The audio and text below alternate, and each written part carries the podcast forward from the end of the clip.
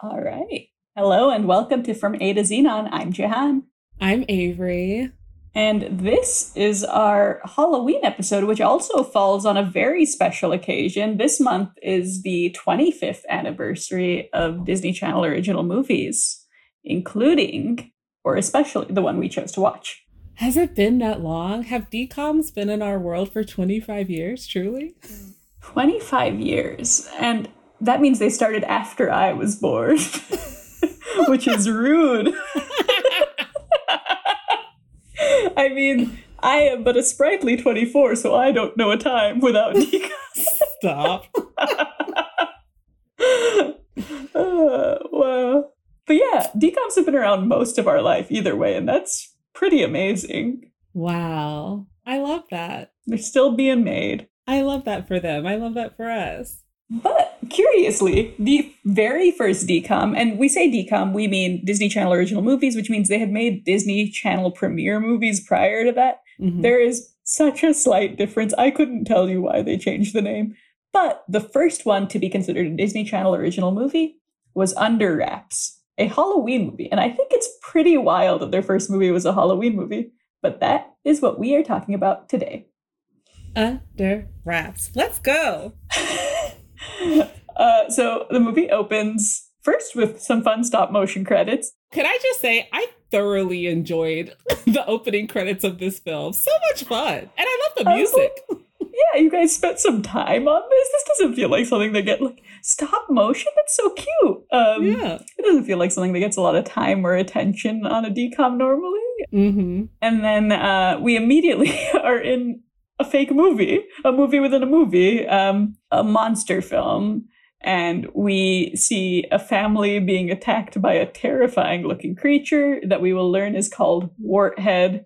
Um, we jump to the theater where we meet two boys who are screaming. One of them is named Gilbert. His friend calls him a wuss.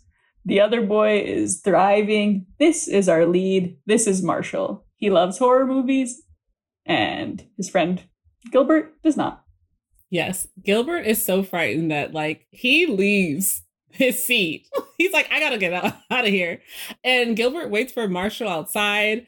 Marshall's clearly annoyed that, you know, Gilbert is a chicken, he's a wuss, mm-hmm. that he runs out of every single thing. And Gilbert, bless his heart, is like, listen, he likes movies like The Sound of Music. And I was like, my kid. Like he I literally typed my boy. he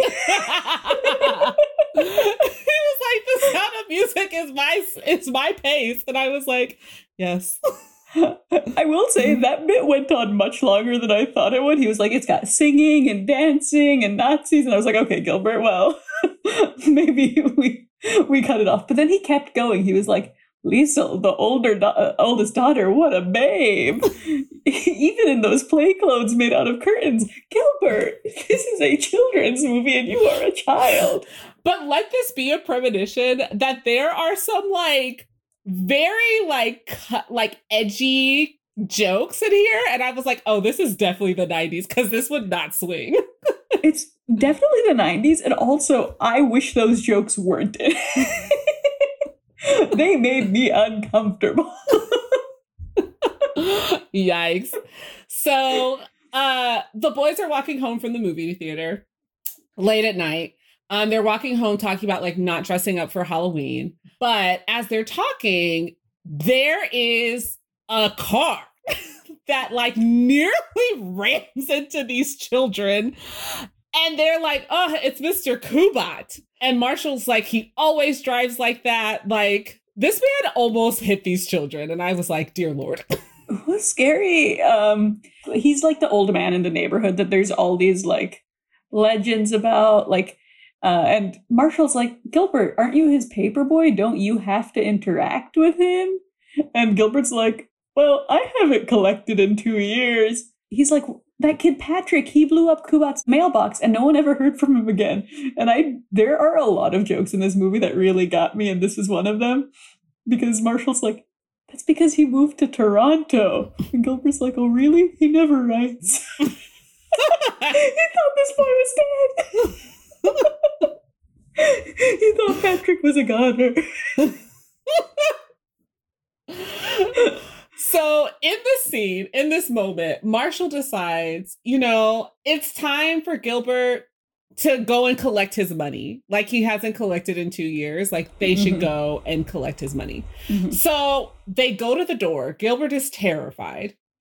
They go to the front porch, and this light, this bright light blinds them. So you like see kind of like, do we see Kubat's like full face or like a? Sh- I see. I feel like we saw like a part of his face. We saw his face a Okay. little bit, yeah. Okay, we see we see his face, and rather than giving these kids the money, like he doesn't even talk. Rather, he has this dog on a chain, this like Rottweiler pit bull on a chain, and sicks the dog on the kids. And the kids go like off the porch screaming back to Marshall's house. And he laughs as it happens, and I was like, I thought this was gonna be like misunderstand a misunderstood old man, like in um, The Sandlot or some shit. No, he's just a mean old man. He's also my immediate reaction was that guy's not that old. Oh yeah, he's not that old at all. they talk about him like old Mr. Kubat, and I was like, that's some middle aged man.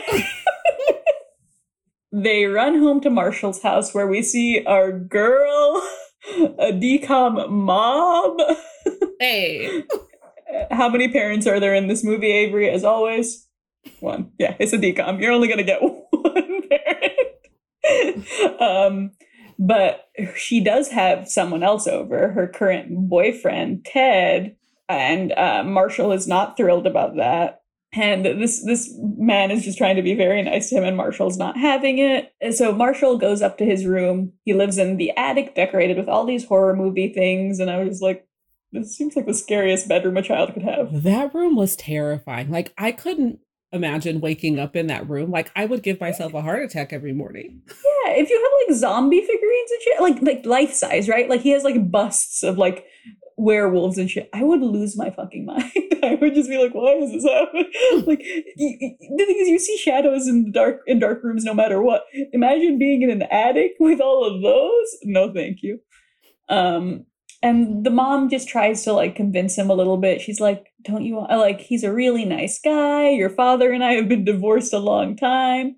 This boy does not want to get to know Ted. He turns down ice cream. What we learned pretty quickly is that Marshall is not about his mom's new boyfriend, who seems to be a lovely gentleman.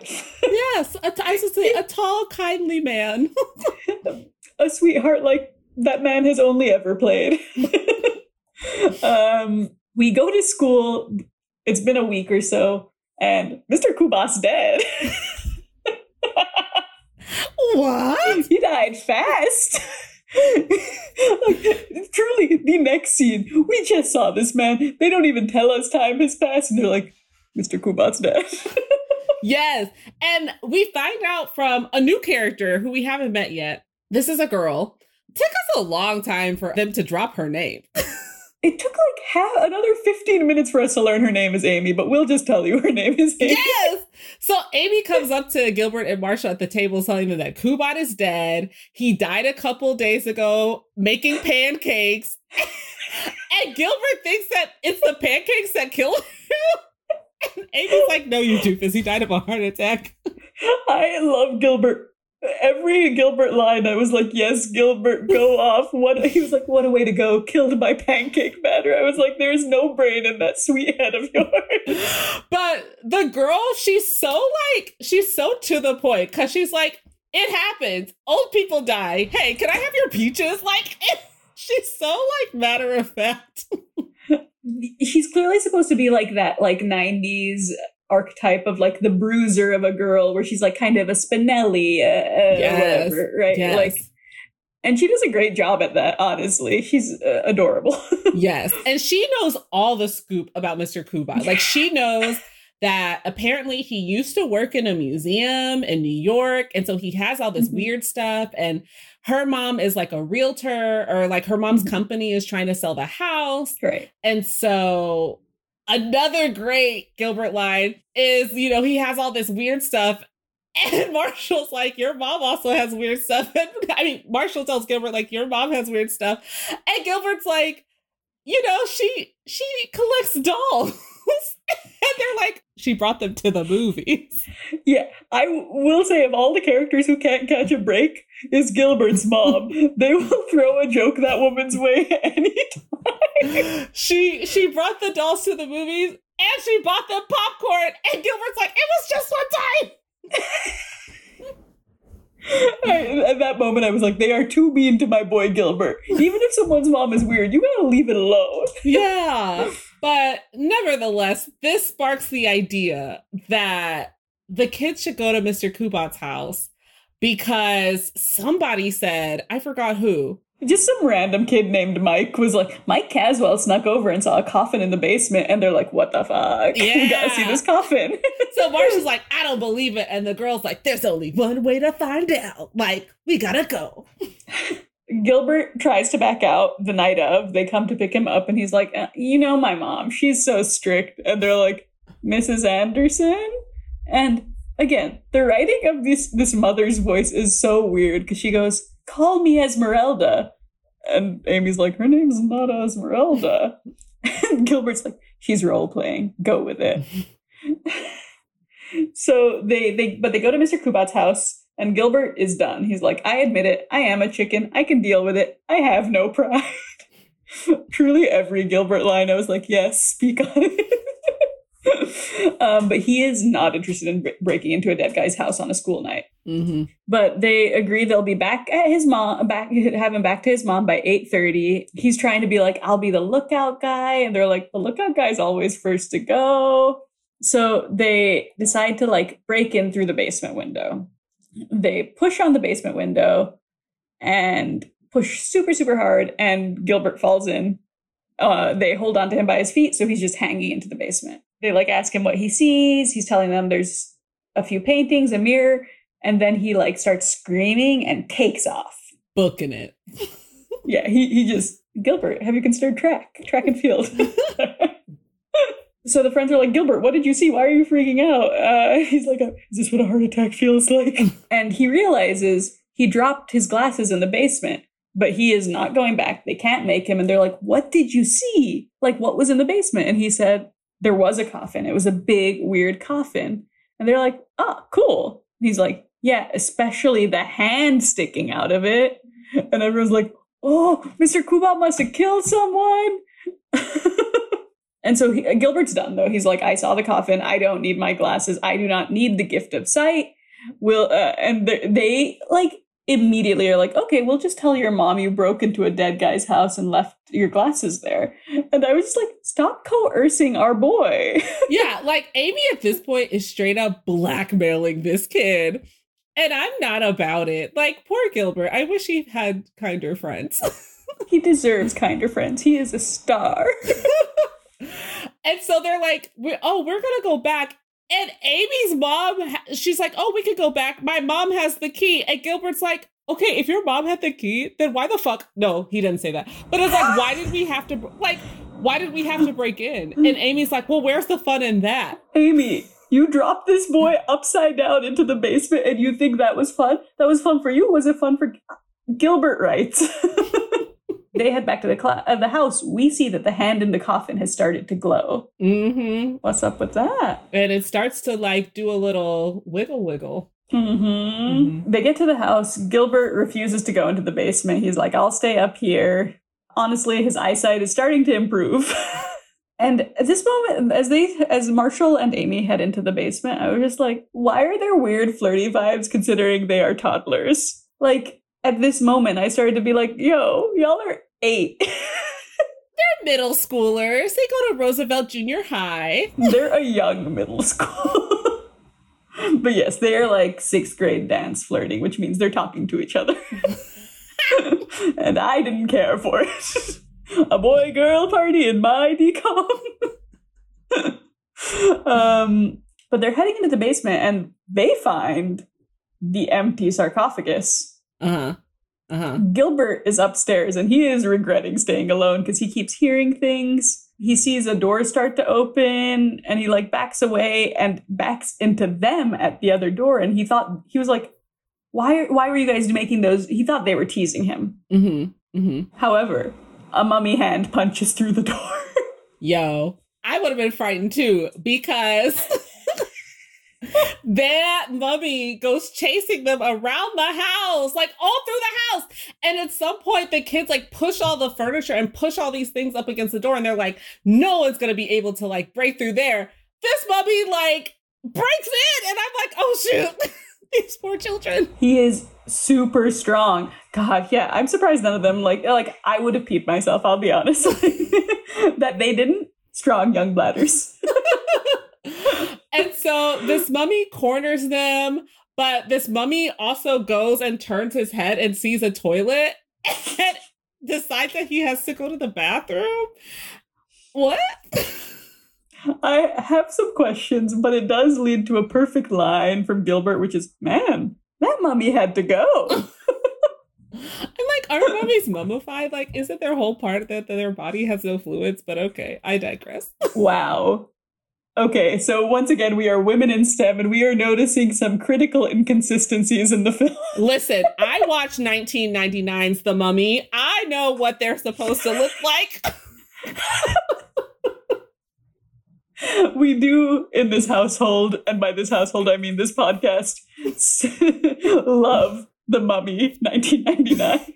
Iconic. Rachel Weisz, if you're listening, call me. um. Anyway, I rewatched your 2008 film. Definitely, maybe last week, but that doesn't matter. Rachel Weisz, are you listening? um. So um, they're like, okay, we got to run while the mummy's in the bathroom. Gilbert yeah. is too slow, and the mummy catches him. And this is terrifying. The yes. mummy like picks him up and holds him up above his head, and it's like so scary. But why is he holding him up? To give him his glasses back. Oh, it's so sweet. And Gilbert's like, thank you. he puts Gilbert down and like mm-hmm. Marshall tries to like step in front of Gilbert and is like, yo, on the count of three, like we're gonna book it. But the mummy grabs Marshall's hand and Marshall's like watch goes off because I think it's like the 8:30 mm-hmm. alarm that they like mm-hmm. need to mm-hmm. make it home. And the mummy gets so frightened by the alarm. and Marshall's like, hey, like it's okay, and like tries to show him what the watch can do. And Amy's like, yo, he's not trying to buy it. it's so funny. He's like, it has a calendar, a stopwatch you can program in appointments. I died. But yes, this mummy like touches Amy's hair and like we just find out that he's a little frightened little thing and Marshall's insisting that they should keep him. And they're like, okay, he's like, we should keep them because like otherwise they're gonna like experiment on him and like put him in formaldehyde. Like we need to take care of him. and my immediate reaction was extreme ET vibes. And yeah. he, then Marshall says, they're gonna cut him open and dissect him. And they're like, they will? And he's like, of course, didn't you see ET? So I was like, oh, myself and this movie are on the same page. but they realize they've got to go. They all have to go home. It's a school night. So they're like, okay, mummy, stay here. You'll be safe here. They're going to lock him in the house. And the mummy kind of groans and it kind of sounds like, okay. And they realize that, like, Marshall's like, I think he understands me. He and the mummy are starting to understand each other. And they're like, How do you know he understands me? He's like, I just know. And Gilbert also gives him this cute little thanks for finding my glasses thumbs up. And the mummy gets one back, and the kids look so cute and excited about the thumbs up. the next day, we're at school, and Amy's like, Did you tell your mom? What about your mom's new boyfriend? He's a big guy. I don't know why she's like, A tall man could help us. But obviously, that's the last thing Marshall wants. And Gilbert didn't tell his mom because she was having a tea party and he didn't want to interrupt. But like, Amy is like, pretty insistent they should like tell the cops or animal control or somebody. And Marshall is like, no way, he's ours. We found him. We're going to keep him. Sir, this is not a pet. Mm-hmm. Let's talk about this scene that I, you know, the scene I'm about to bring up. Let's talk about that in the midst of this conversation, another like random middle school kid named Todd approaches Amy at her locker and Amy's like, beat it. and he's like, oh, but like he's still trying to talk to her. And she goes, don't make me hurt you, Todd. And Todd just is like, okay, and walks away. and she tells the boy, she tells Gilbert and Marshall, like, oh, he has a crush on me. And they're like, what's wrong with that? Like, why is that a bad thing? And she goes, he saw an he saw that Olsen movie twice. How could you respect a guy like that? And I was like The disrespect. Truly I tuck Amy, I hate you, I respect you, Todd. You're a prince. to come for Avery's vibe in this way. to come for my brand, my childhood, I was offended. Avery did, I think we've said this on prior episodes, but Avery did run a Mary Kate and Ashley viewing society in our high school freshman year. Yes, and revived it back senior year. oh, you did bring it. Honestly, it was we we watched more movies senior year than we did freshman year. Yes, we did. Yes, we did. um, a- Amy breaks Todd's little heart and then moves on with her day, and uh, Marshall's like worried about the mummy. He's like, Amy, do you think he'll be okay? Maybe we should skip school and go take care of him. Mm-hmm. And Amy says a line that made me realize what this movie felt like to me. She's like, Marshall, he's a monster. Monsters don't need babysitters.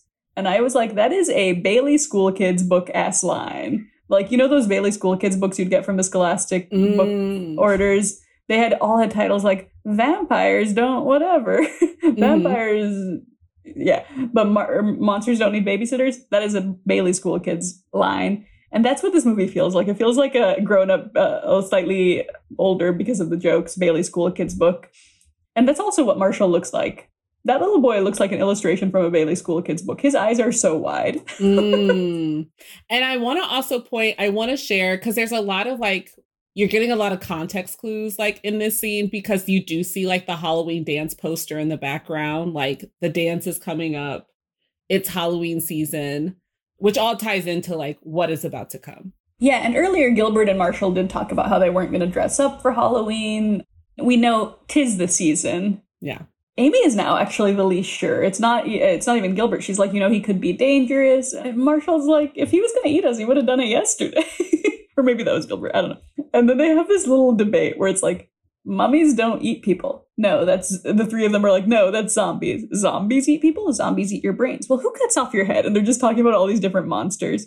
And Amy's like, okay, well, what we know is that mummies are big and strong and completely reek. Yeah. And then they decide that what they need is actually more information. And we have the perfect source for that. Bruce!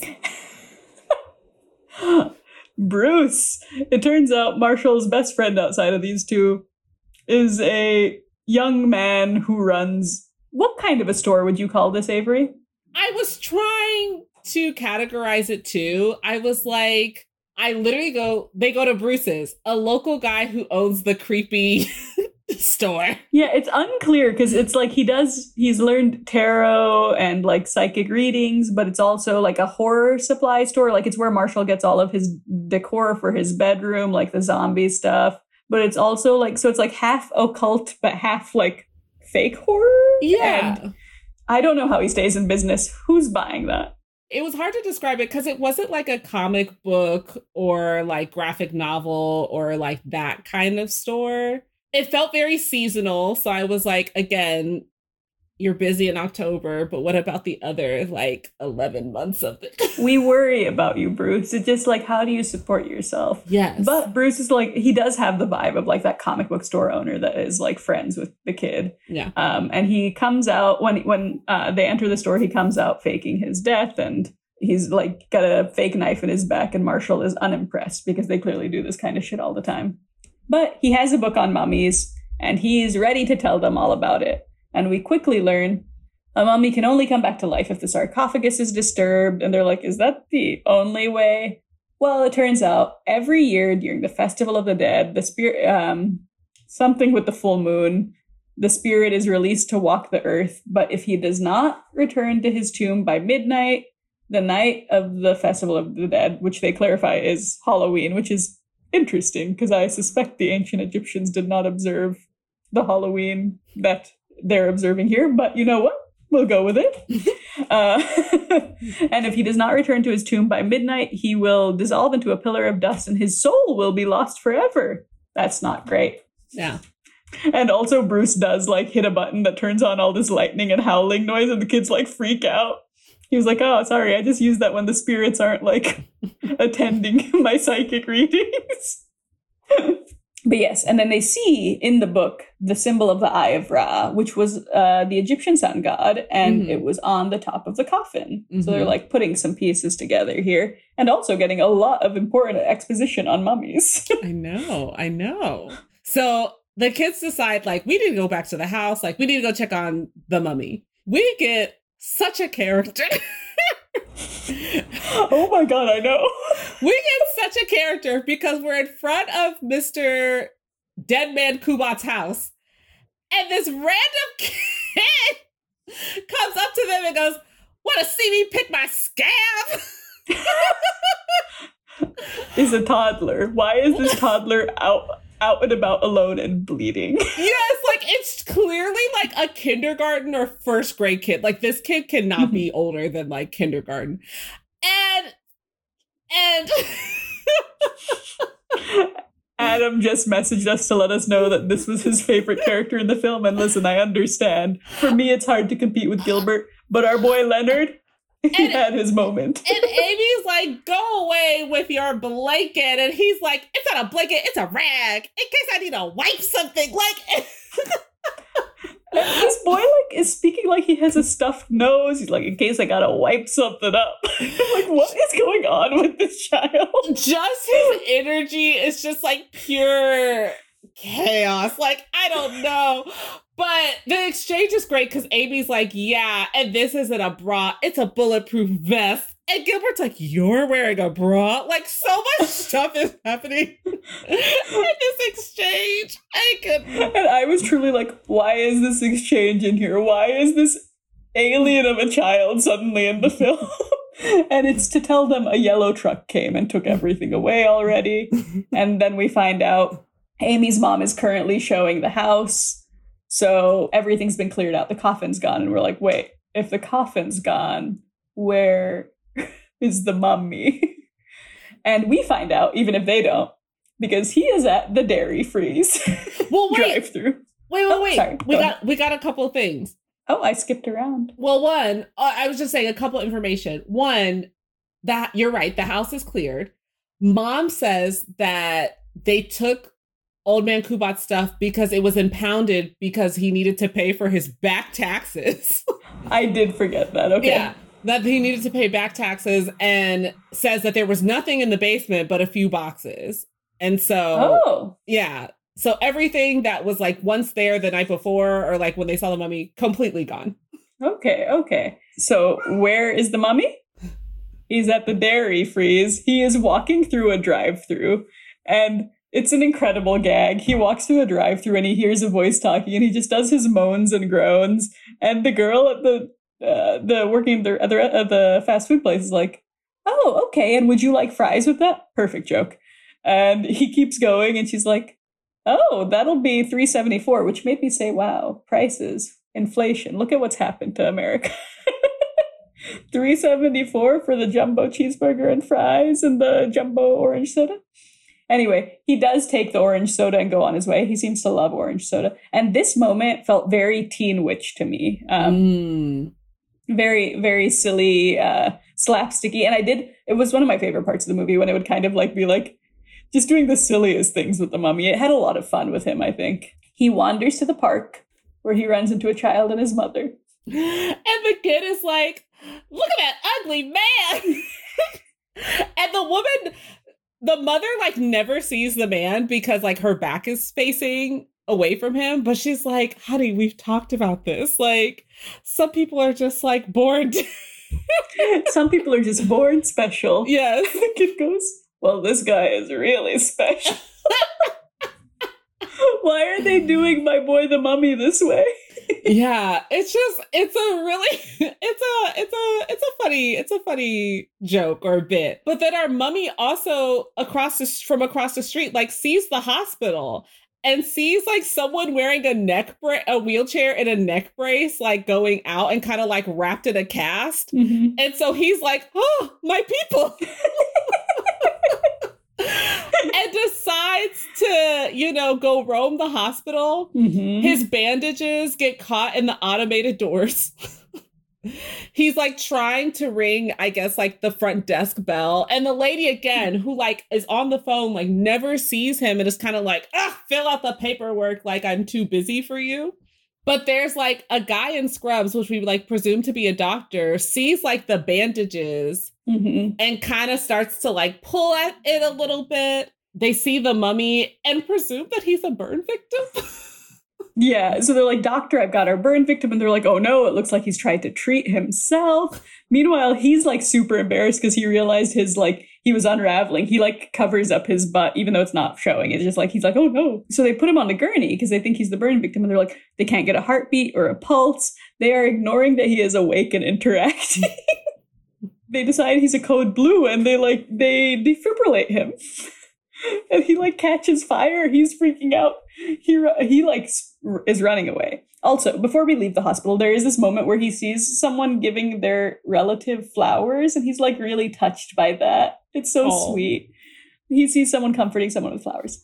Um, but yes, so the kids are still looking for him now that they realize he's gone. They're Mhm. like biking around looking. They're like, we'll probably never see him again.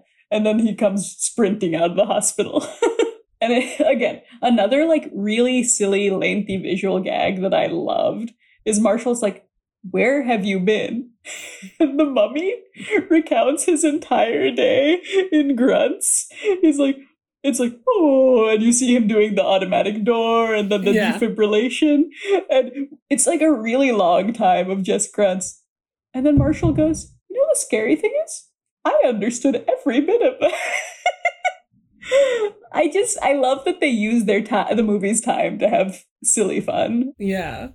So in this moment, they decide to go to Marshall's house. Marshall's like, Ted's always around. so mom will be used to big clunky men stomping around the place. And I was like, yo, why are we shading Ted so much? Listen, we hate Ted. But Ted is such a nice guy. Like, so they go to Marshall's house. They run upstairs with the mummy before the mom can see, but they're making such a ruckus. Like, the mom is like, What is going on? So she goes upstairs. And Marshall tries to come up with a lie that like Amy's trying to teach them what like tapped clog dancing. Clogging, because again, it turns out the mom wasn't expecting big clunky steps and immediately was like, yo, what's this loud noise? Yeah. And Marshall's like, show her, Amy. And Amy's like, what? like, and she's like, show her so that she can get out of here. So, like, Amy has to like pretend to clog. Mhm. Meanwhile, the mummy is like standing right behind the mom. And when she turns around, like, she screams because she's frightened by it, but she's like, oh, like, this is new. Like, this is part of your new monster decor. Like, just assumes that it's something for his room. And it's just kind of like weirdly staring at it, but it's just going along with it. And it's like, oh, yeah, and clean your room because it stinks, being that the mummy stinks. Yeah, we do seem to understand that the mummy smells terrible. They spray some cologne on him to try and make him smell less uh less bad. And then we get one of the most shocking lines I have ever heard in a DCOM, I would say. because Marshall's like, we need something to somebody's like, we need something to call him, and Amy's like, let's call him Mummy. And Marshall's like, what about Harold? He kind of looks like my Uncle Harold. And Amy says, Your aunt must want to split a vein. what what what the fuck? How did I miss this? yeah, I just like and your aunt still wants to be alive. Dang. um anyway, we're quickly back to focusing on Harold. We'll call him Harold going forward. Because he's trying to eat Marshall's goldfish. Oh, God. They make him spit it out, and then Harold hears all by myself on the radio, and he loves it. He's blasting it. He's holding the boombox up too high so they can't stop him from listening to it. And then we cut out to a shot of the house as the song is just blasting. And I was like, why is this here? It's so silly. I loved it. Tell me why we are now halfway into the movie and they are introducing villains Right? we are fully 45 minutes into the movie and they're like It's time to introduce the conflict.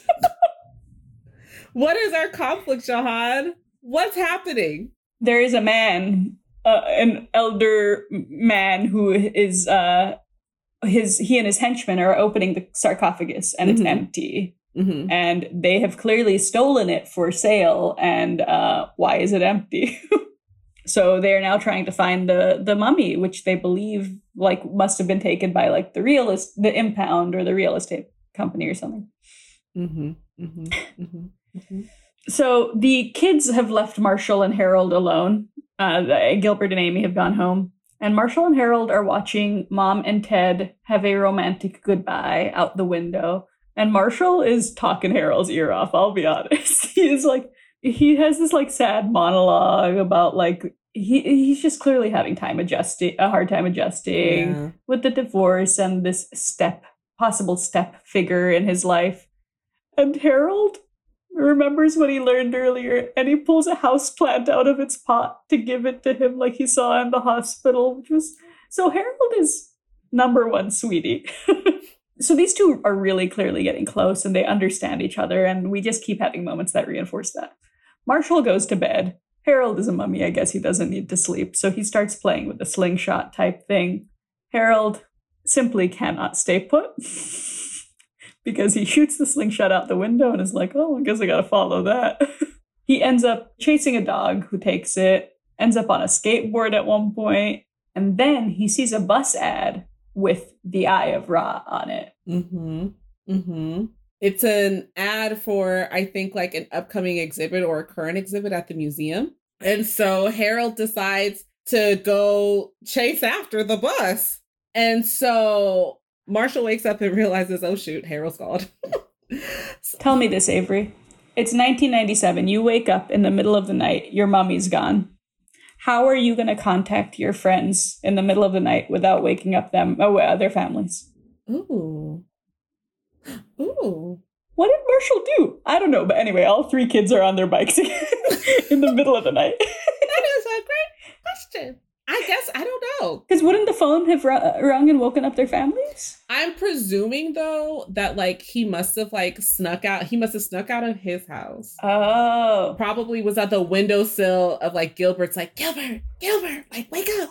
okay, okay, okay. I see. See, you're more in touch with your Dawson's Creek side than I am. I'm here. I'm here in 2022, forgetting how to be a child of the 90s. I have never watched Dawson's Creek, but okay. But you know what I mean. I know. The the at the window. yes, yes, yes, yes, yes, yes, yes. Um, so yes, all three kids on their bikes looking for Harold. Amy's clearly upset, like, how could you have lost him?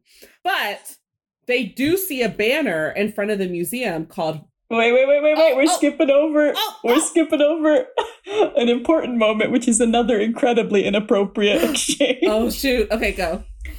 Amy is making fun of Gilbert's pajamas. He's in a cute PJ set. And he's like, Hey, what's so funny? You have pajamas too, don't you? And she's like, I don't wear pajamas. I sleep in the nude. Why is this t- child? I don't know. Anyway, Gilbert crashes into a mailbox. And she's like, oh, grow up or some shit. And I'm like, you're asking the boy to grow up? Maybe you should grow back down.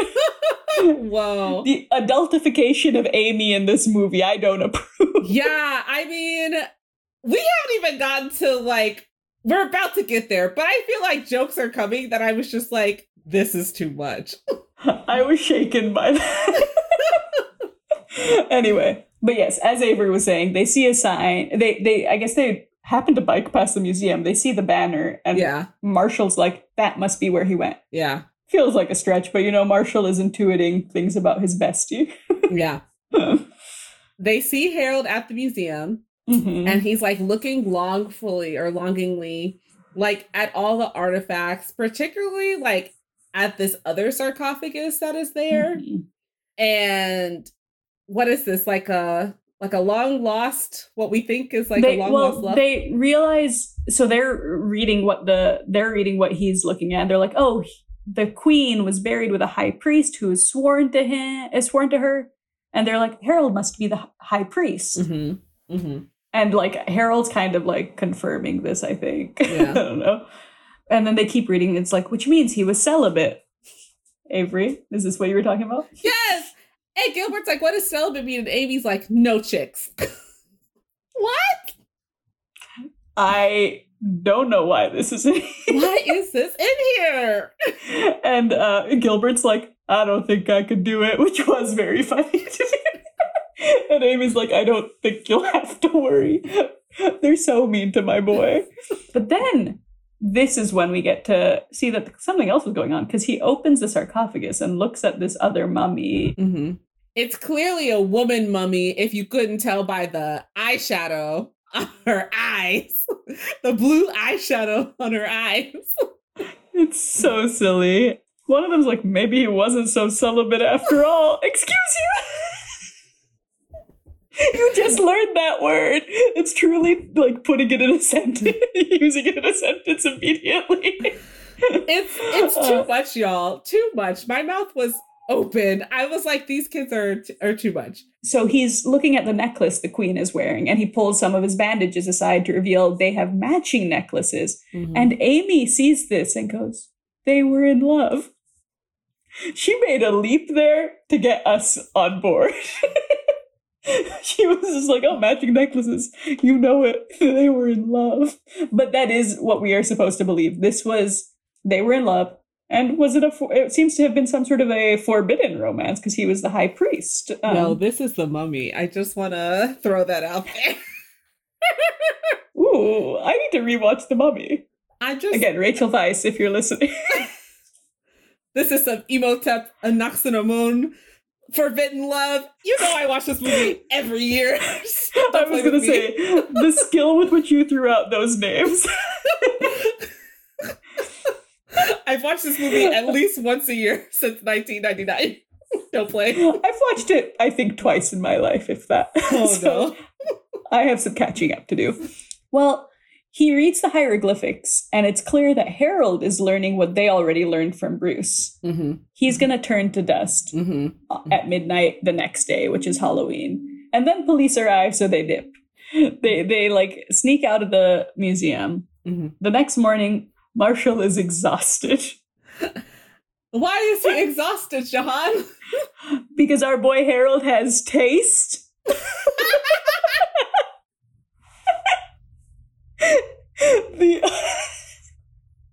the only way he could get Harold to stay in the room was to turn on the TV, and your boy Harold was watching Pretty Woman, Ghost, Sleepless in Seattle, every sappy movie the guy could get his hands on.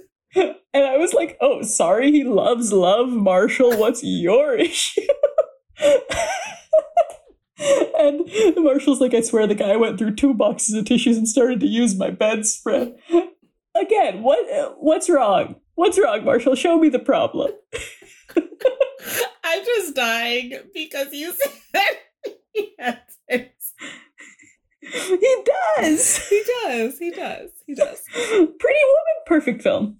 Uh, Amy is starting to be unsure that they can pull this off, but Mhm. not because of the things they'll have to do, like uh, like finding a sarcophagus in the city. I don't know, but because it's not him she's worried about. It's it's Marshall. He's so attached, and if they can't make this work, Mm. and I was like, OMG, okay, Amy the psychologist Mm. and also the caring friend.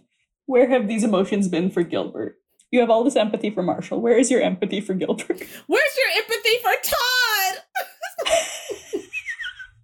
Let him down easy. Right? Anyway, and Marshall's like, he's just a mummy. It's not like he's a real friend. And I was like, oh, this boy hates his own feelings, which is kind of Marshall's thing the whole movie. Yeah. But he almost immediately opens up. So he's learning. He's like, okay, I do care about him. He had a home, a job, a girlfriend he really loved, even though he had to keep it a secret from everyone. And now we're all he's got. He's counting on us. No one's ever counted on me for anything before. So he's like really stressed about letting Harold down. And it's really sweet. It's a great, it's a great little monologue from Marshall. And why are Gilbert and Harold not there for this heart to heart? Yo, they're having a Nerf gun fight. they were like, we got to put him somewhere so the other two can have a heart to heart. They're like, Gilbert, we're trying to keep a low profile. Can you not? And he's like, he started it. and who's back? Leonard! Our screaming kindergartner with the blanket! I really did not think we were ever going to see this character again. but Leonard sees Harold and is like, hey, a mummy. Whoa, that's a mummy, is what I vividly remember from the Under Wraps like trailer or like promo. Oh, that's so funny. Yeah. I have no recollection of this film. Okay. Zero. But um, yeah, he's like, a mummy. Um, and he's like, he must belong in that big mummy box that they put in the yellow truck. Uh, and they're like, wait, you saw the truck. What else can you tell us about the truck? It was very yellow. Leonard. And they're like, okay, okay, we need more. Did it have any writing on it? And he's like, yes, it did. What did it say? I don't know. I can't read. Leonard is killing it. So they're like, okay, Leonard sucks. Leonard's useless. Get out of here, Leonard. And he's like, okay, well, if you do see the guy, don't ask him for any ice cream because he won't give it to you. And they put together several pieces that I would not have put together, but they remember that Aaron's ice cream trucks are yellow Mm-hmm. and they have an abandoned factory out by the orchard. Mm-hmm. Sorry, all of that information from him a- having asked a man for ice cream. We're we're we're making some leaps here. We're making some leaps. Also, when did this ice cream factory shut down that we're all like, yeah, of course, the yellow trucks would still be out and about? I don't know. um, but they're like, how are we going to get Harold all the way to this ice cream factory? They walk into a store, literally pulling out change and what little loose money they have. and they're like, we need clothes, cheap clothes. and what they get is phenomenal. They dress him up in like this 70s disco fit. He's got he's got platform boots on. He's got a green hat with a feather, a scarf around his face, uh, some sunglasses. Suddenly, Get Down Tonight is playing. yep. they paid big money for the the rights in this the licensing in this film. Jahan, I literally put what was the budget in my notes. Wow. The music throughout this movie, not just this, first of all, the songs, yes, we noticed. The songs, the movie references, we can talk about this more. But like even the score, I was like delighted by. I was like, this feels so fun little score they did for this movie. Yes. So yeah, a lot of money went to music in this movie. um, a lady checks him out because she's it's very funny. They happen to pass a lady who's in a similar like maximalist outfit with a hat and sunglasses and scarf. Mhm. And she Mhm. lowers her sunglasses to look at him, and then he lowers his and she screams. Which is so rude. You have no reason to know this is a dead dead mummy. but anyway, they bike off. He's on the smallest bike, which is rude. I feel like they could have traded with him and somebody else taken the little girl's bike he rides. And I was truly just typing, when did they teach him how to ride bikes? And then he crashes into a tree. Nice. we get to the old ice cream factory, and Harold is holding up Marshall so that he can see over the fence. And they're like, How are we going to get across? Can we talk about the way Harold hurls hurls Marshall across the fence? And I was like, this poor man has like probably broken his spine. Like, to be clear, yeah, and Amy reacts accordingly.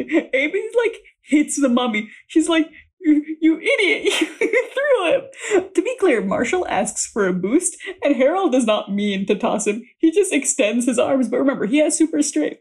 He throws this boy like a po- sack of potatoes, and Marshall's like, "He's okay," and then Harold goes, "You okay?" Which I was He's like, listen, I didn't do.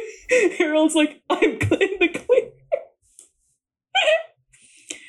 so Marshall goes into the factory alone, and that's when we learn the bad guy is Mr. Kubat. what? What's happening here? He's alive? He's alive, and um, Harold follows him into the factory, and so like Marshall's like, we gotta get out of here right now. Uh, they'll see you. They'll see you. He leaves. He leaves a little bit of his mummy wrapping behind.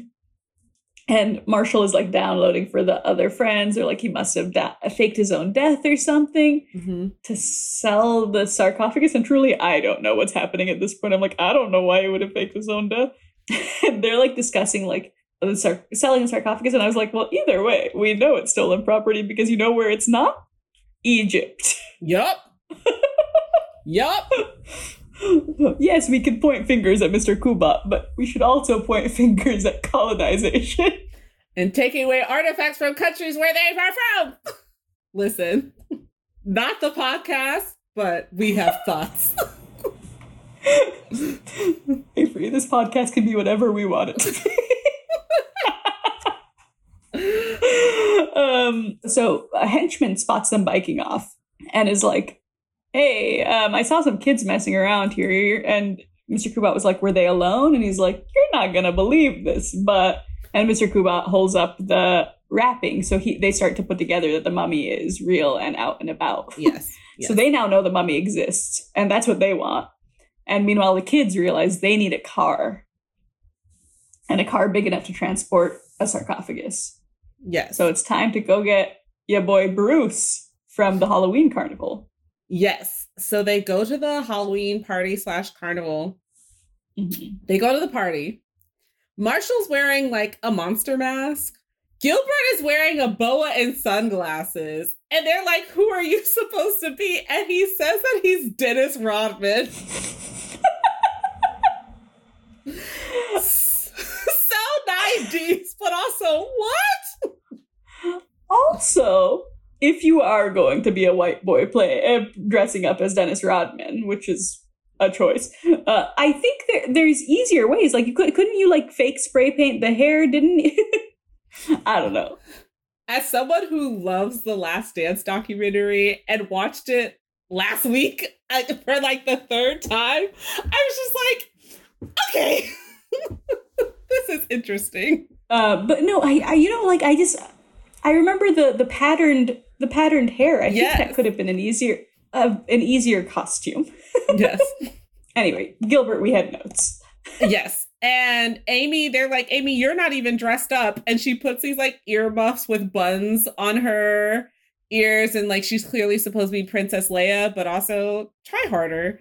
Uh, I know they were on a time constraint, but I do feel like she was clowning on Gilbert when she didn't even show up. Right, right. So they go into the party. Uh Marshall immediately sees like his mom and Ted at the party. He's clearly upset. Amy's like, you know, step parents are the only ones who actually care about kids because they're trying to make a good impression. What's going on at home, Amy? I was like, dang. Uh, um, you know, Marshall's trying to again, you know, brush off his feelings, and Amy's like, you know, if it ever does start to bother him, like bother you, like you can co- come and talk to me about it. And I was like, so sweet. okay, Yeah, but like, uh, Gilbert not having fun outside. Uh, he's thirsty and bored. Also, um, just mentioning for uh, Marshall did like wrap more wrapping around uh Harold's face because his his we haven't talked about what he looks like. He's got this scary purple, ghastly looking mouth and eyes. Mhm, Uh, mhm, mhm. terrifying looking old teeth. So he does look scary, which is why people keep screaming when they see him. But they've wrapped him up a little bit better, so now you can barely see his eyes. Which, again, this is a Halloween carnival, so it's a little bit more, I think, incognito. Anyway, Gilbert, bored, he's like, I'm gonna go grab us some sodas.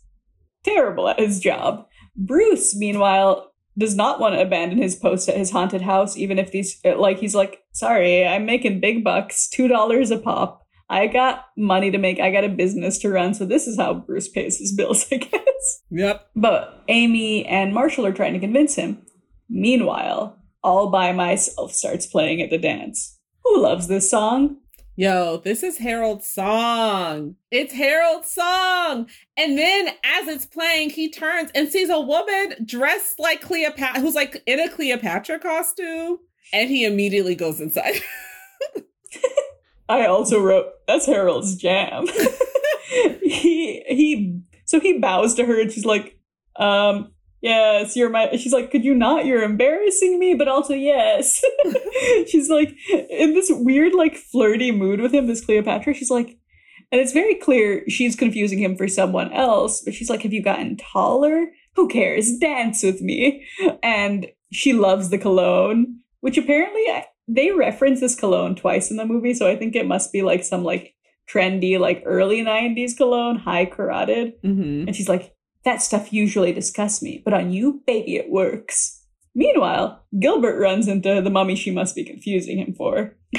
the mummy is holding a beer, and he's like, I don't care how old you are, you are not drinking around me, you big idiot. Okay. Gilbert is straight edge. and the mummy's like, hey. And he's like, hey, hey, what? And then he elbows him, and I was like, he's like annoyed with the mummy for drinking, but also, would you elbow Harold? That makes no sense. Yeah, a- absolutely no sense.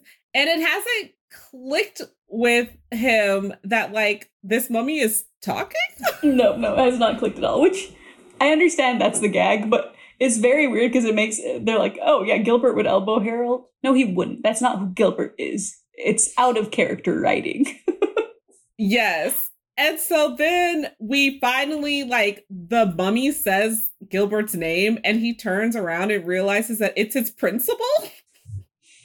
oh no, I smacked my principal. Not good. yes. What we also should have said too is that before Gilbert goes looking for Harold, oh yes, he had come outside. Yeah, he had come outside with the soda, sees that Harold is gone, but he does see the bad guys in the ice cream factory like outfits and realizes that he needs to go inside and like go quickly find Harold. So that's Yeah. how this exchange happens. So yeah, things are urgent. So he like doesn't even stick around to get in trouble because he has to find Marshall and fast. Marshall and Amy have explained the situation to Bruce, but he doesn't believe them. The henchmen are going through the dance and unmasking every mummy. Um, Cleopatra is coming on strong. She's like, you know, I don't even know your name. Who cares? We found each other. And Gilbert's like, all right, we gotta go. He finds him. He's like, time to go now. This exchange, wild. Who are you? His son? no, ma'am, he's celibate. I don't think so. Did you just say to this small child that the man you're dancing up on is not going to be celibate for long? Like the inferencing here is just too much for me. Too much. It is too much.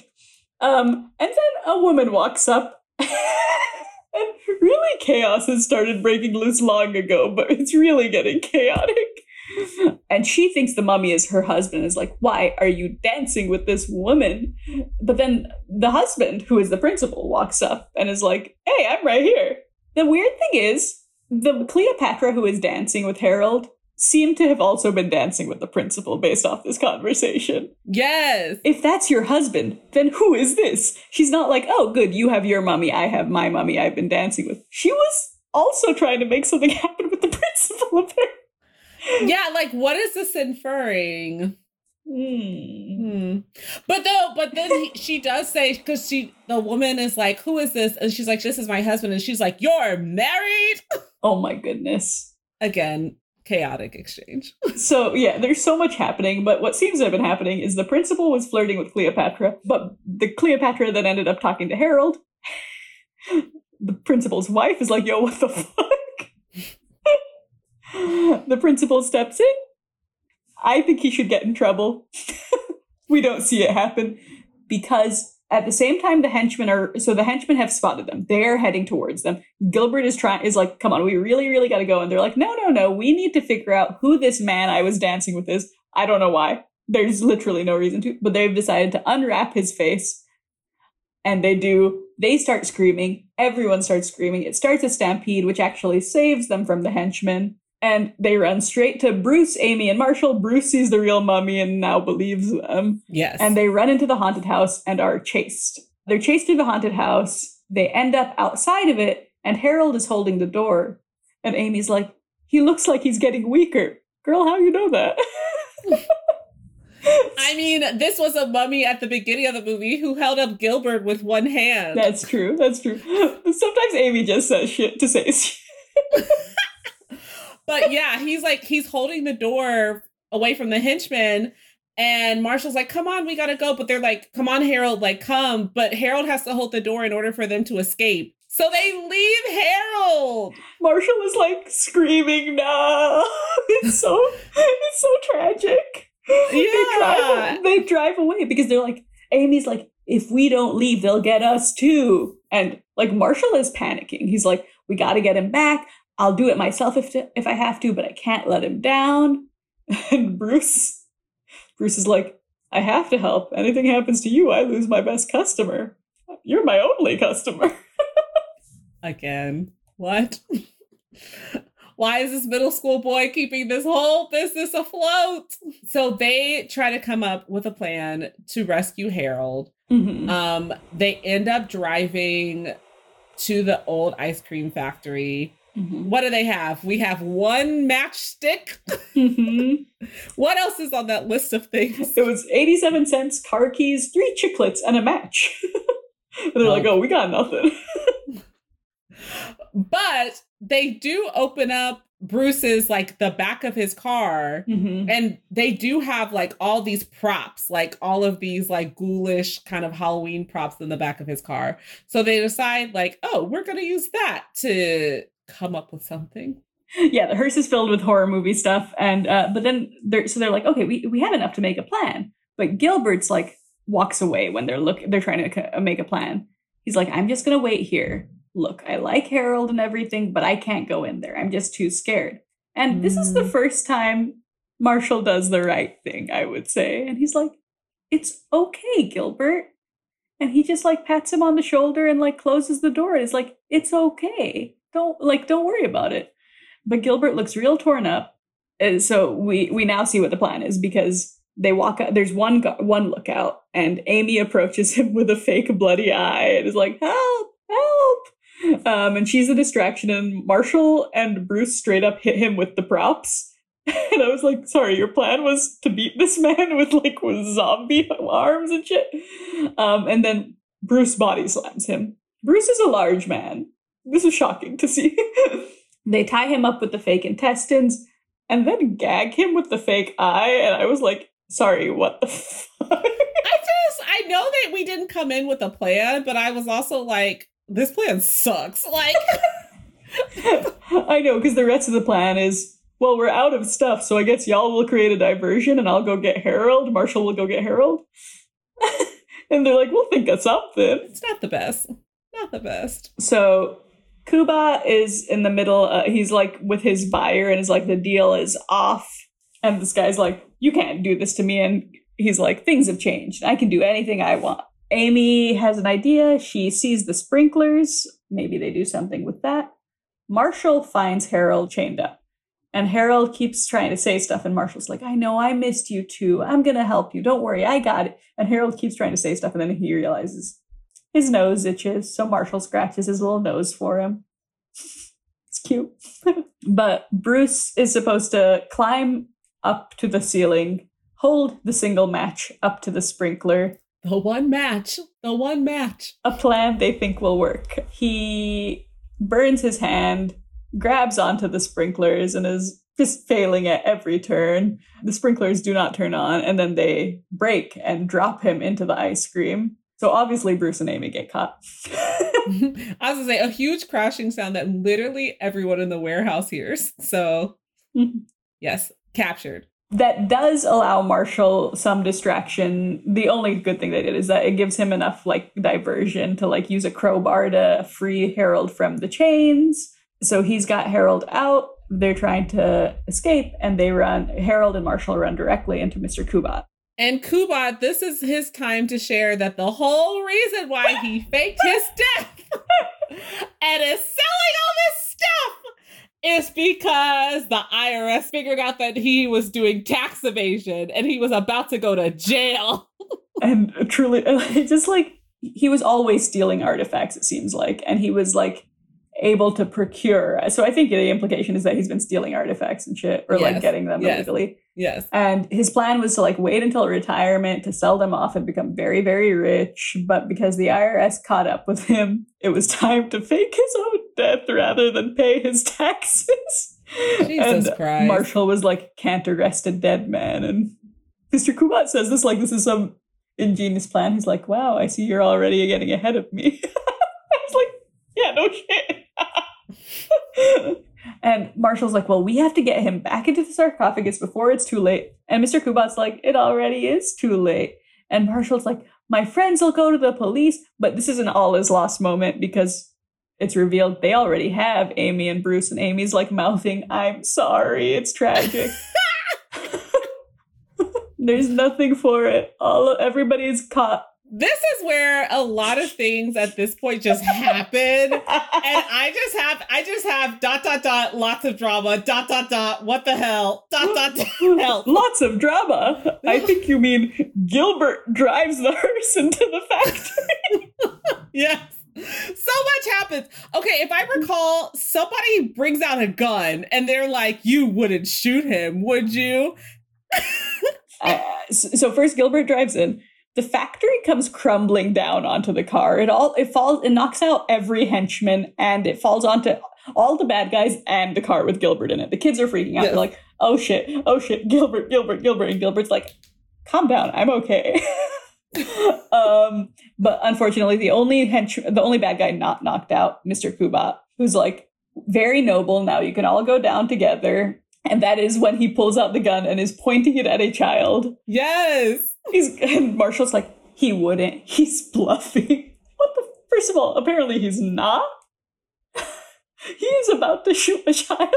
But that is when Harold steps in and uses, I would say, the last of his strength. He uses the chain to grab the gun, and then he like tosses Mr. Kubat straight up. Yes it's like this is now a normal strength mummy, not a super strength mummy. So this is a normal strength mummy using like his mom's strength and like his normal uh, mom adrenaline strength, I would say, because he loves his boy Marshall. He tosses Kubat, and that's the last we see Y'all, chaos! I'm telling you, chaos. We never see the film's villain again. That's the end of it.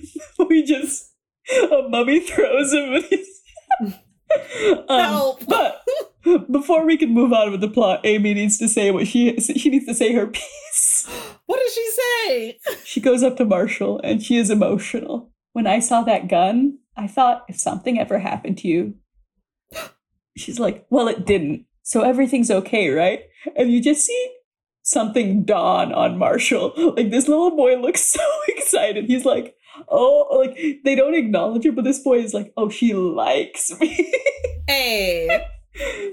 And I was like, they are in real true love. For ten, forget ten year olds, twelve year olds, whatever. They look little. Harold's energy is way down. They're like, we gotta get yeah. him in the sarcophagus. Again, Bruce's hearse has been crushed by a factory. So they're like, Bruce, you ever driven an ice cream truck? we make it to the museum. Mm-hmm with the other sarcophagus. Yes, with the other sarcophagus. And we make it just in time. they open the female or the woman sarcophagus. She awakens. and yeah, Gilbert's like, oh no, here we go again.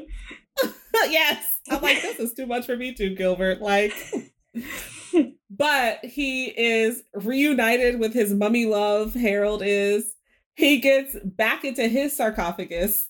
they like hold hands. they they do hold hands, and I was truly like, love is love is love is love. uh,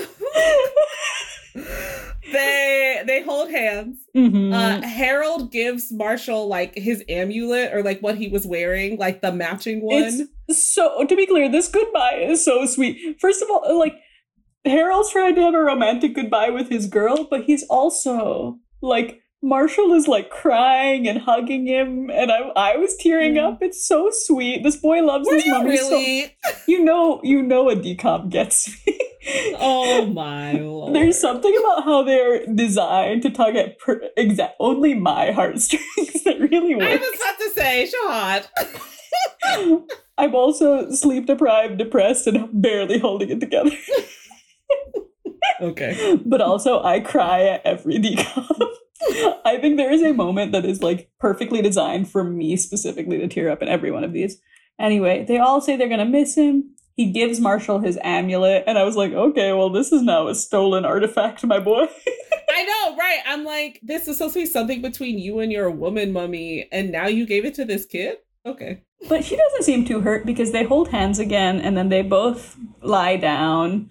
Also, Harold wipes Marshall's little tears. Um, Yeah. They shut the sarcophaguses and save the day. Yeah. Honestly, weirdly an anticlimactic ending because again they threw the villain, just threw him right out the movie.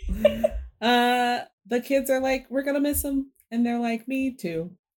That's kind of it for the plot. Now it's just wrapping up with the mom, and we do see Marshall has grown. For some reason, he's throwing out all of his horror decor. He's like, I guess I've just outgrown it all. I didn't understand that. That didn't feel like something that made sense. Yeah. Is he just trying to ruin Bruce's life? I. Yeah. Now Bruce has lost a customer. The real side story of this is that Bruce is about to go out of business now that Marshall is not buying There, this is the tragic story of a business in dire straits. yes. Marshall's mom sees him like throwing all the stuff away. He says that, you know, he's outgrown it. hmm Um, his mom is like, Hey, like, we haven't got a chance to talk. And is like, Are you okay with like me and Ted being together? And Marshall asks, like, do you love him? And mom says yes. And Marshall's like, then you should marry him. You shouldn't let anyone get in the way of your love. People who really love each other should be together. Whoa, I thought that they were just casually dating. He escalated being like, you should marry him. Like, okay. He, he, he has been so mean to Ted, and he was like, and now you're going to be in my life forever. Yeah. And it's like, but can you tell Ted to lay up? He's too nice. What? but the, the mom is like, yeah, what about what brought about this sudden change? And he's like, I guess a friend helped me see things differently. I don't really, it's very funny that this is the takeaway Marshall took from this adventure, but okay. Yeah. Yeah. Gilbert comes from downstairs, like he Mhm. calls Marshall from downstairs and comes upstairs and says that they're going to the movies and that he's invited Amy. And Marshall starts flipping out. And Gilbert is like, what's going on? We hang out with Amy all the time. He's like just being very, very, he's very confused. And Marshall's like, do these clothes match? Where's my hair gel? Where's my hair gel? This boy puts so much gel in his hair. yes. So much gel. And Gilbert's like, sorry, have you experienced a head injury? This is the same, eh, like, this is Amy. What's going on? And then he opens the door and there's Amy. And it's beautiful. It's a beautiful moment. And Marshall's like, nice dress. And she's like, thanks. And Gilbert's like truly like losing his shit observing all of this. And then Marshall goes, my aunt was buried in a dress just like it. and then she like says some shit about his gel. And Gilbert's like, oh, good. For a minute, I thought something weird was going on. um, so they're they're off. They're gonna go see Warthead again For the fourth time. for the fourth time and he's like every time it's i really love this conversation as they're kind of like pulling out on the end of the movie because everything marshall says is so funny. He's like i learn something new about the character every time i watch it. And they're like what what are you learning? He's a monster. He eats people. And he's like the last line of the movie is that is such a cultural stereotype advocating for monster representation and monster rights all of a sudden yeah so that's the film That's the end. it was I thought it was very funny, even though it was very, very weird. These jokes just seem so 90 like they were 90s, but also just like, Almost like whoa. like lightly like 80s, 80s, ni- early 90s teen. Like it didn't even feel like 90s kid content. Like like I think I mentioned it felt like Teen Witch. It all felt like very like Yeah. not necessarily racy, but like a little like mature. It's like again, this is the first DCOM. They have not yet. We've already got only one parent, but they have not yet hit their stride in terms of I think maybe age appropriateness.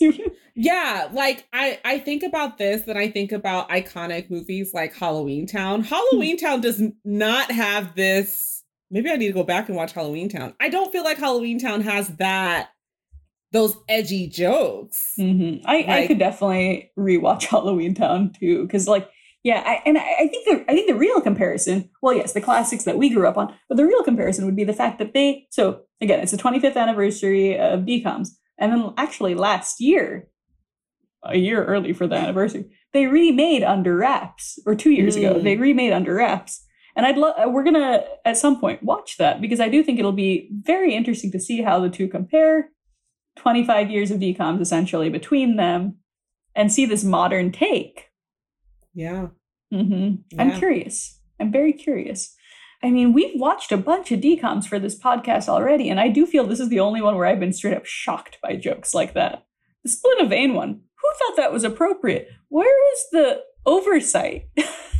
I don't know. It's pretty crazy. It's a lot of fun. So, should we be Adam? Yes, let's let's give our listeners context.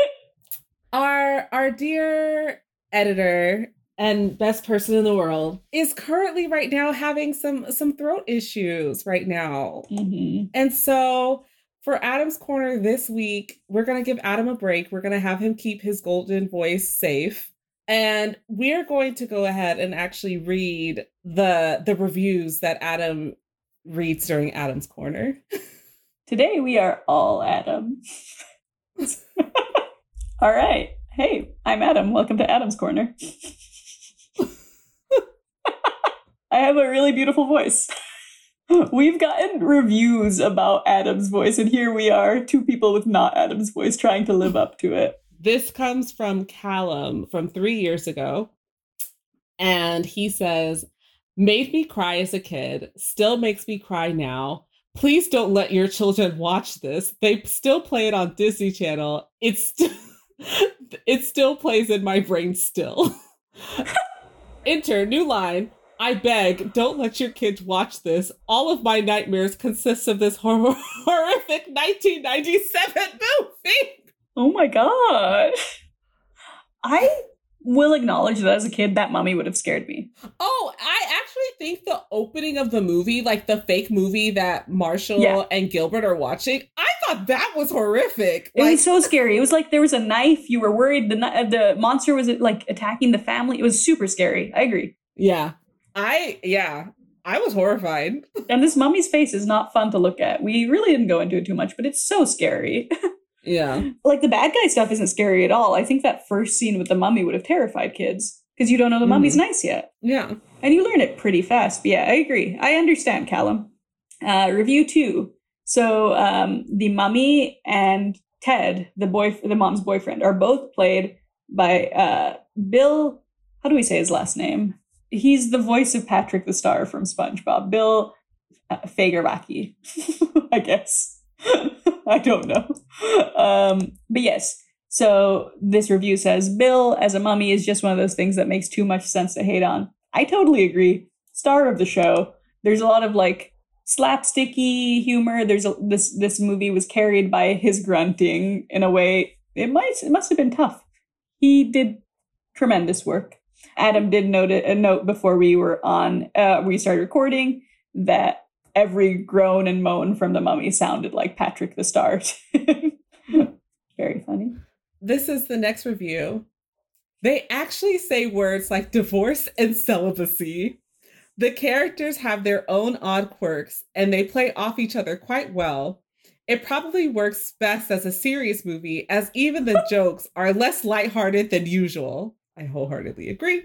It's still by no means a masterpiece, as some of the scenes with the mummy are pretty hokey and can be predictable. I'm still quite impressed by a TV movie that did really good enough to be theatr- to be a theatrically released film. If you're looking for an underrated Disney film about Halloween, this is your movie. Did it come out in theaters? No, they're saying it felt good enough to be in released in theaters. Oh, okay. Gotcha, gotcha, gotcha. Listen, if you're looking for an underrated Disney film about Halloween, let's talk Phantom of the Megaplex. That's our boy. it probably works best as a serious movie. No, this is a children's No. comedy. What are you talking about? I don't know what they're saying. You said you agreed.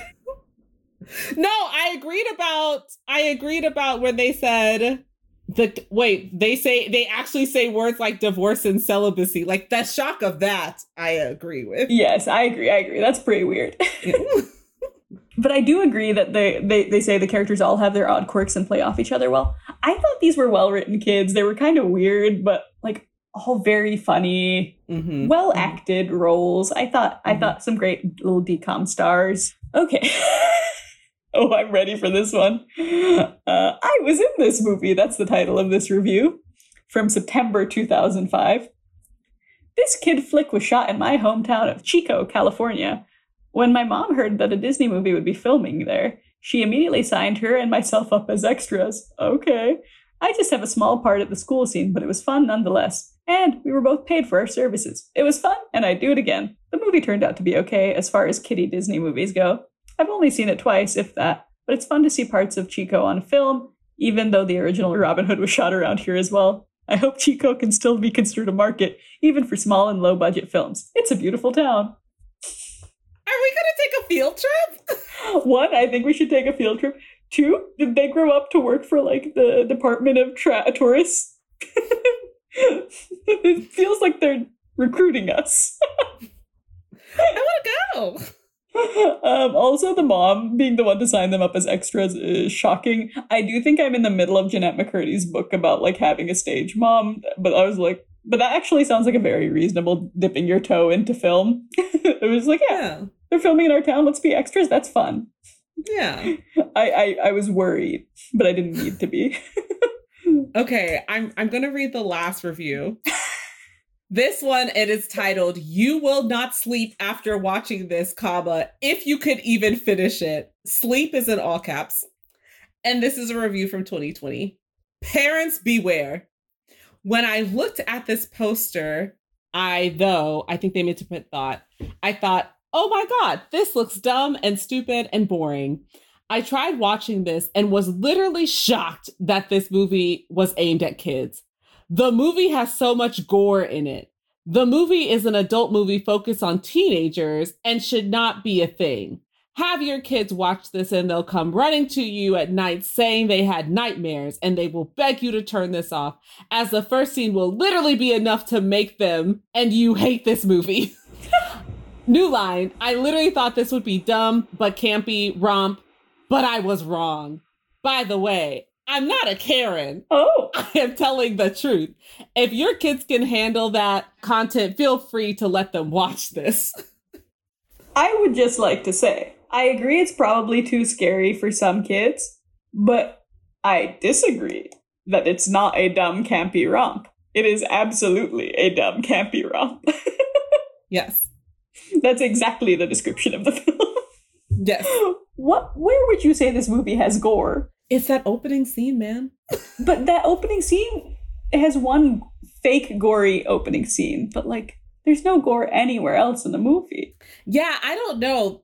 Part of the description as I was reading it made me realize like, are we talking about the same movie? Like, It's not an adult movie focused on teenagers either. yeah. Did you like put on like Scream?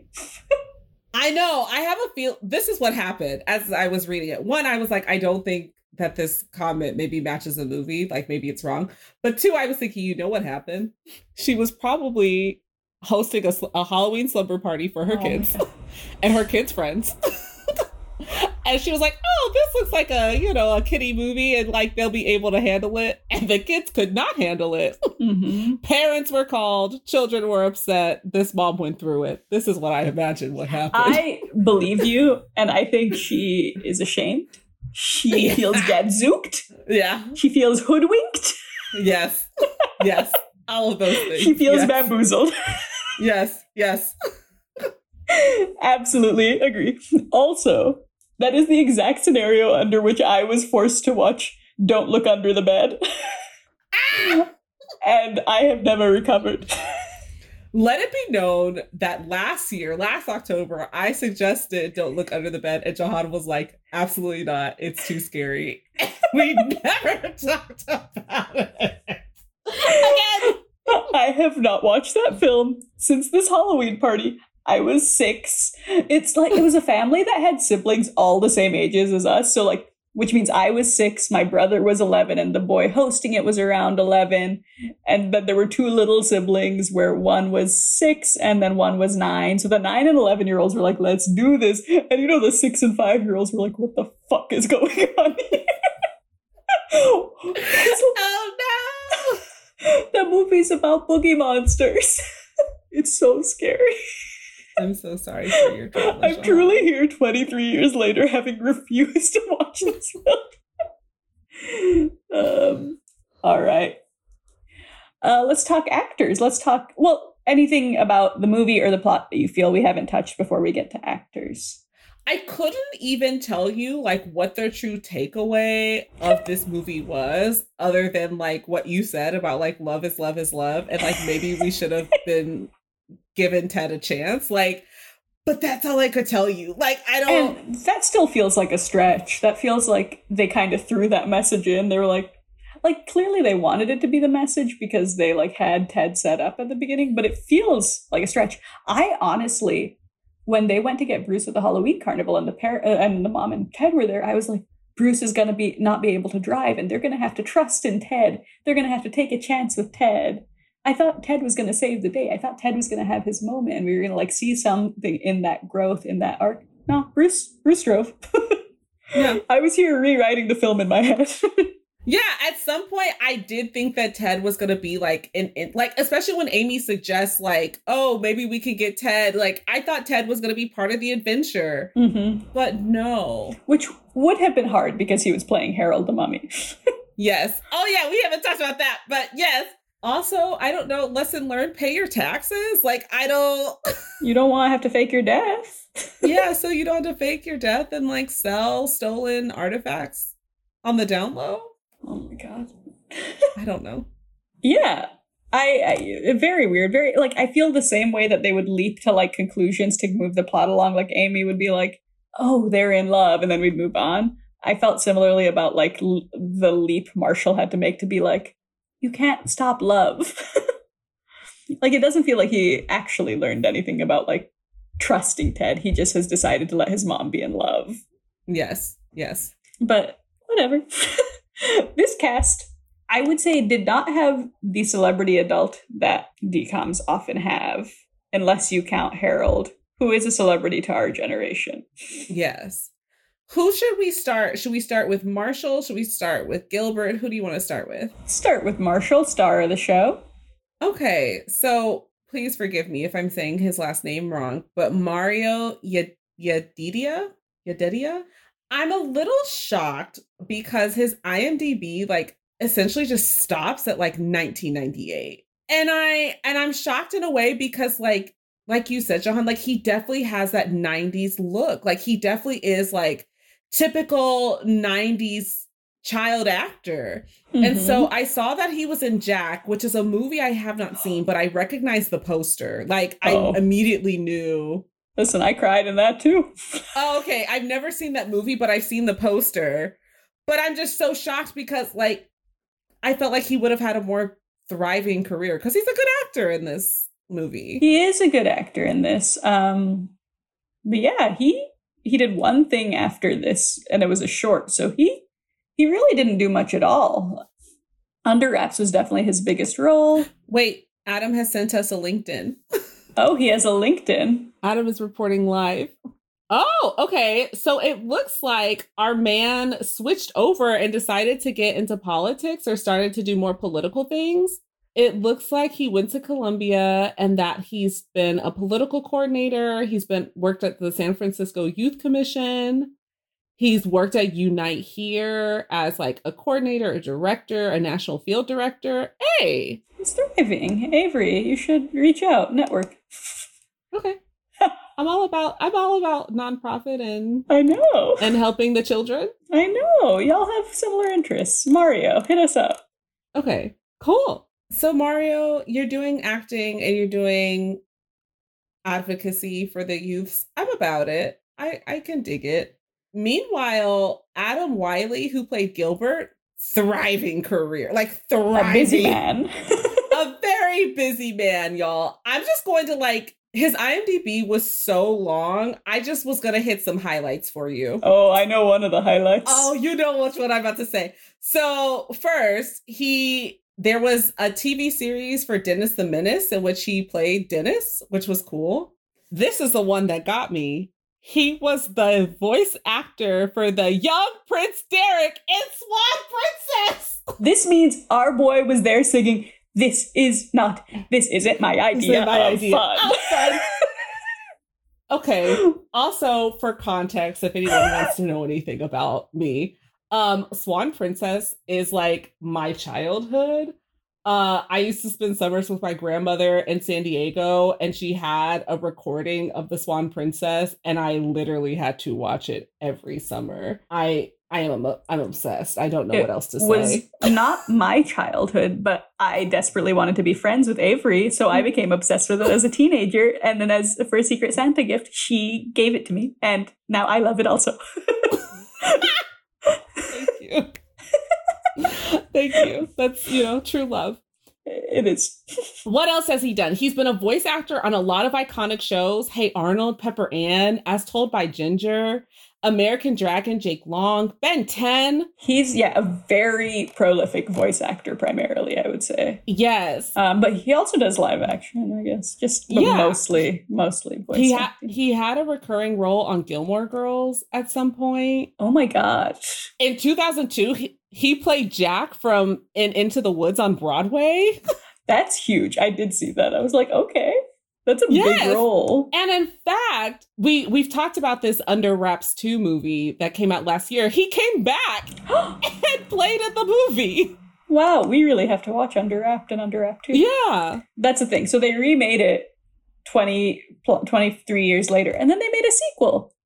That's amazing. So yeah, Gil- Gilbert Adam Wylie thriving. Amy Clara Bryant, Clara Bryant does not act anymore. Is a lawyer. But did do another DCOM bet- before retirement. She's true in True Confessions. Which I have not seen. I have seen it, but I'll be honest, I couldn't tell people apart as a kid. So I thought True Confessions starred Tawny from Even Stevens. Oh no. That's a completely different white teen girl. Jahan. what? You saw the curls and just well, I was like, well, that's the boy from Even Stevens. That must be a girl from Even Stevens. I didn't think very hard about it. I was nine. Okay, I was old enough. I too, this is someone again that I was very shocked that like her acting career was so short because I was like, oh, she's very iconic girl of the 90s vibe. Like Mhm. I could have seen her in more. And in fact, I was trying to place her in movies. I was like, oh, she reminds me of a girl in this movie. And then I looked it up and I was like, no, I guess it isn't her. She did do some. It looks like season seven. She had a had a recurring role briefly on Buffy. Oh, okay. So she did a little bit of TV after her DCOM career ended, but nothing nothing big. Yeah. All right. Uh who else we got here? We talked about Bill. What is it? Fagerbakke?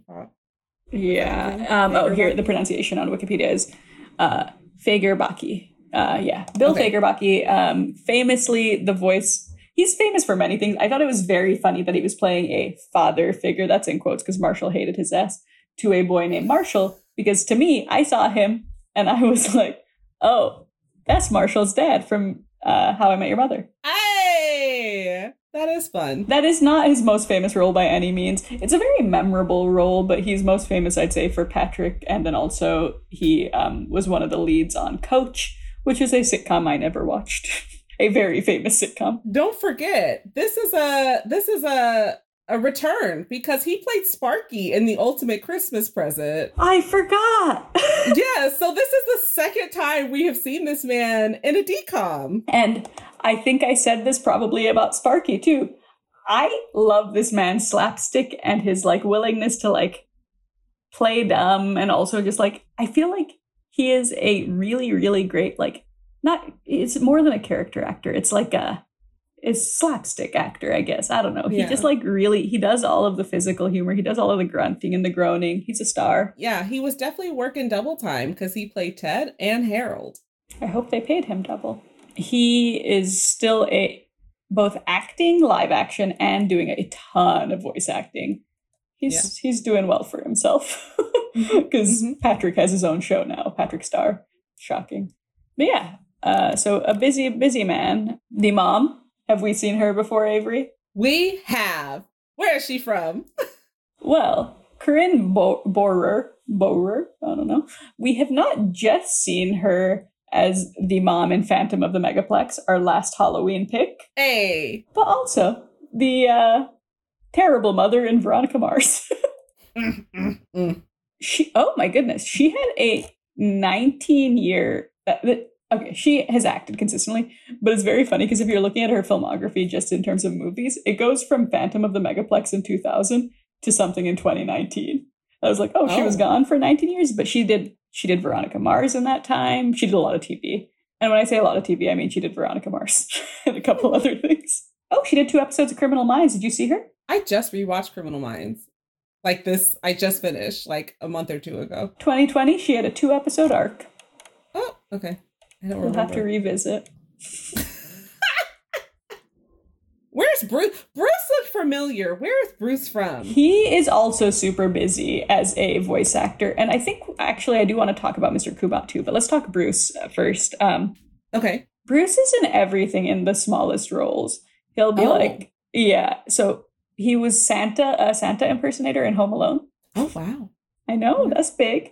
He is like man in the hall in Groundhog Day. So he, he- like we've probably seen his face hundreds of times in our lives. Okay.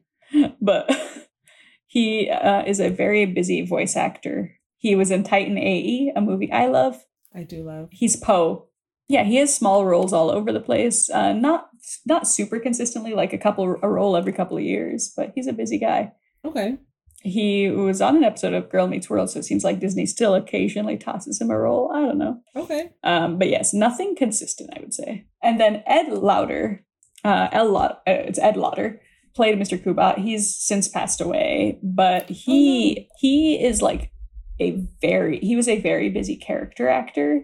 And speaking about his like 40 year career, he was like, a lot of people say I know you, but they don't know my name. But I've had a great run. And I thought that was just a nice little quote from him. but also Wikipedia, why did you have to do him like this? As a character actor, Lauter was known for his 6'2 height and his balding looks. What? Why is that? Why is that there? You didn't have to do him like that. That's not okay. No, uh, unreasonable. But yeah, he does have one of those faces where you're like, I have seen this man in many things, but Mhm, also I mhm. couldn't tell you. And now I can, under wraps. All right. Okay, so that's it for cast. Go ahead, Avery. I was going to talk about the director, Greg Beeman. So, familiar man because he directed The Ultimate Christmas Present, which we've talked about, Oh boy. directed Brink, directed Ring of an Endless Light. I haven't seen that one. And me neither. And then it's gonna do executive is an executive producer for a bunch of shows, including Smallville and fall most recently Falling Skies. Like he's busy in the TV world. He also directed Miracle in Lane 2 and Horse Sense. He did so many DCOMs.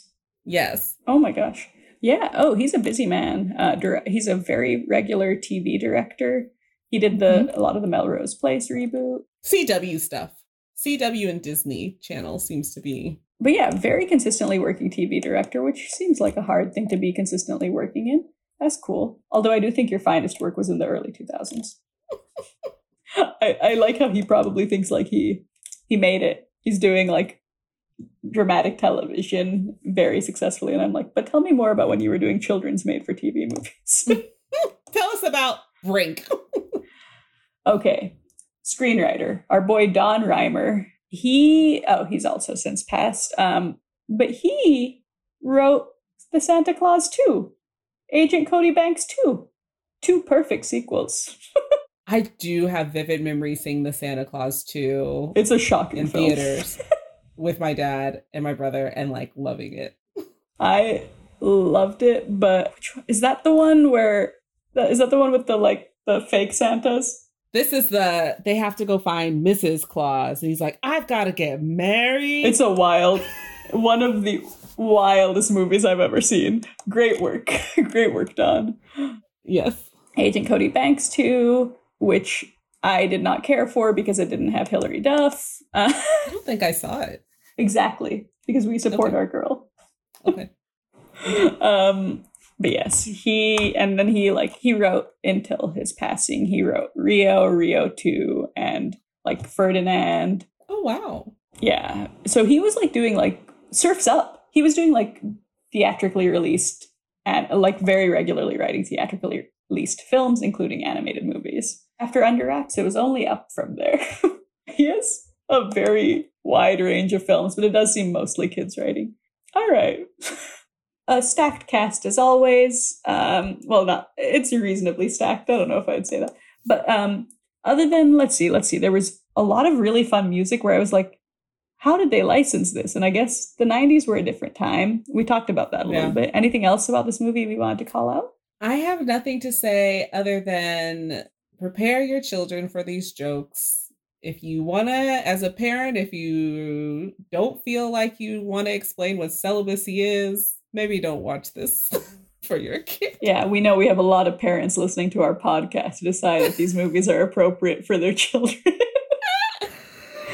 um, but this does actually make me want to watch like Agent Cody Banks too and see like how he wrote other movies for kids because he did have a very I think his writing is super super funny, but it was very weird. Like it was like maybe he was like new to writing for kids and not getting a handle on like how you joke with Yeah. children. but Yeah. I, I'd or even the Santa Claus too. I'd love to just see because it does seem like he does have normally a bigger.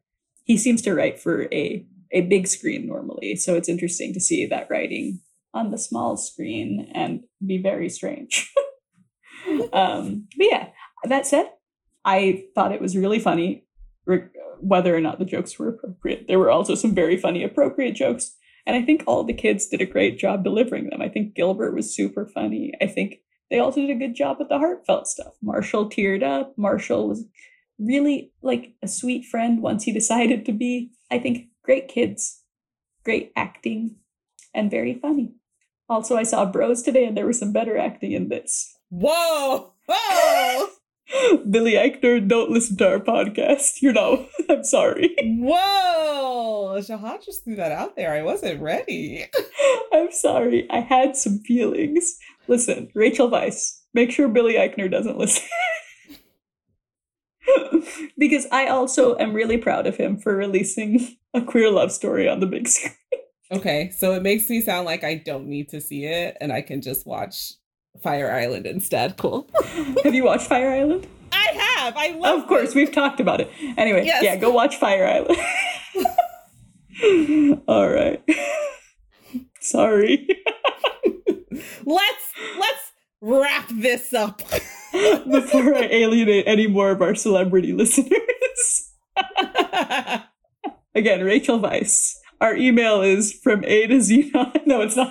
no, it's not. Rachel Weiss, I'm so sorry. Our email is supernovagirls2049 at gmail.com. Everyone can send their crushes there. Rachel Weiss, that includes you. um, if you're trying to find us on Twitter, we're at From A to Xenon. I'm at Jahan413. Adam is at the podcast Adam across all platforms. Avery, I'm at Camille says 36. thank you so much for listening. That's it for us. Go do your taxes. yeah, pay your taxes. Pay your taxes. Adam is coming back on air to tell you to pay your taxes. That's it from us.